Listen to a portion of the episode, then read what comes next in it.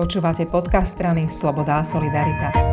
S podpredsedom parlamentu za SAS Milanom Laurenčikom sa budeme rozprávať o tom, ako postupuje komisia, ktorá má na starosti overovanie vyšetrovanie vraždy bývalého policajného prezidenta Milana Lučanského.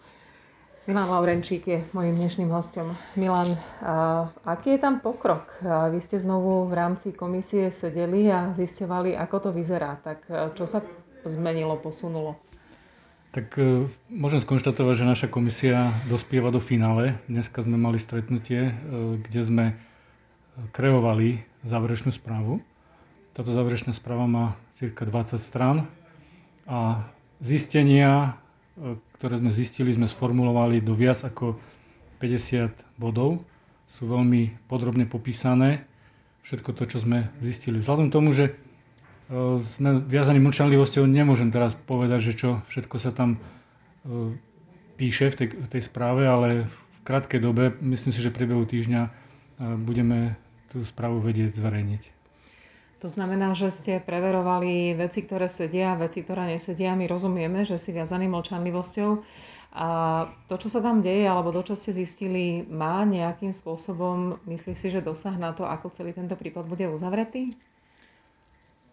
Nemyslím si, že by sme prišli k nejakým e, extra e, kurióznym záverom. E, viac menej sa očakáva to, čo sa v súčasnosti aj hovorí aj to bude teda asi výsledkom tej správy. Sú tam niektoré detaily, ktoré sú popísané, ktoré možno budú podnetom pre orgány e, činné v trestnom konaní, na základe ktorých oni potom môžu ďalej konať. E, my túto správu musíme predložiť e, najskôr pani ministerke, potom ešte pánovi generálnom prokurátorovi a rodine, až potom sa tá správa môže zverejniť. Takže ešte uvidíme, že či všetko to, čo, na čo sme prišli, budeme môcť vlastne komunikovať na verejnosť, či to nebude E, niečo, čo by bránilo ďalšiemu vyšetrovaniu, alebo čo by marilo to vyšetrovanie, takže tam ešte môžu dojsť nejakým takýmto kozmetickým úpravám. Vy ste preverovali množstvo dokumentov, boli ste aj v nemocnici, boli ste priamo vo väzbe, rozprávali ste sa s dozorcami, čiže množstvo takých zaujímavých situácií. Čo podľa teba bolo také najviac prínosné pre overovanie tohto vyšetrovania? No pre mňa osobne bolo to, že sme mali možnosť ísť priamo na miesto činu, ako sa hovorí kde sme vlastne navštívili väznicu v Prešove, navštívili sme väznicu a nemocnicu v Trenčine, kde sa pán Lučanský zdržiaval počas toho e, pobytu vo väzbe. No a to, bolo to také silné, pretože osobne som nikdy v takýchto zariadeniach nebola. E, len to vidieť je asi tisíckrát e, lepšie ako počuť o tom. Takže toto bolo pre mňa také silné, že som si vlastne mohol priamo na mieste činu pozrieť, aké sú tam podmienky a aj to, že ako sa e, ten prípad mohol stať.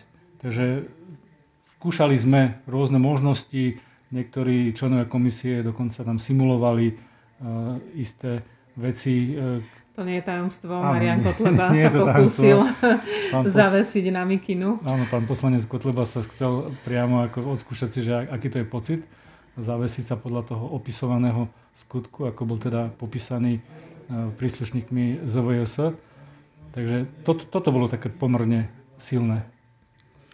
A boli ste tam v takej zostave, že aj opoziční, aj koaliční predstavitelia a tá komunikácia asi nebola úplne jednoduchá, lebo aj ľudia sme rôzni, aj to, ako každý tam možno chcel presadiť sa a svoj pohľad na to, ako sa to celé stalo. Čiže tie rokovania tej komisie mohli byť zvláštne aj týmto.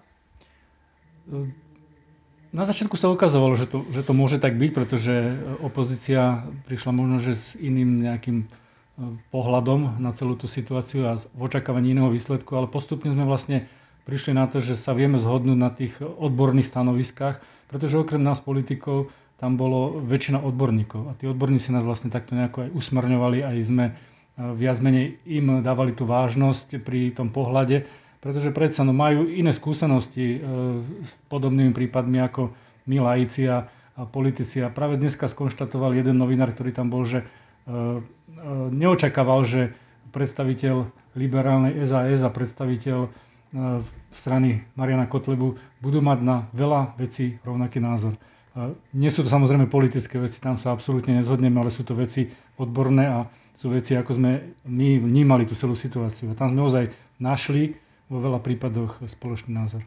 Keď ministerka spravodlivosti Maria Kolíková na začiatku túto komisiu vymenovala, tak viacerí hovorili, že je taká na čo vlastne, že to je len také politické gesto. Pravda je, ale že smrť policajného prezidenta je veľmi nevšedná a veľmi závažná vec. Vnímaš to, že v takýchto prípadoch podobné komisie sú naozaj prínosné? Ono to vlastne až tak dlho netrvalo, kým ste prišli k nejakým záverom.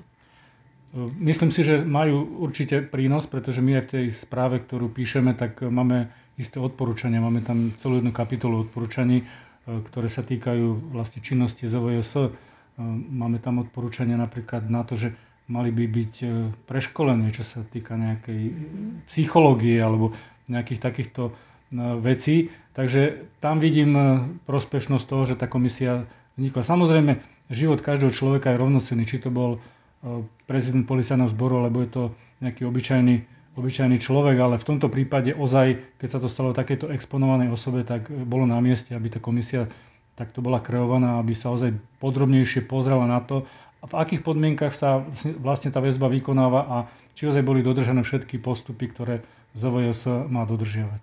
Ďakujem ti veľmi pekne, Milan. Prosím, pozdravujem.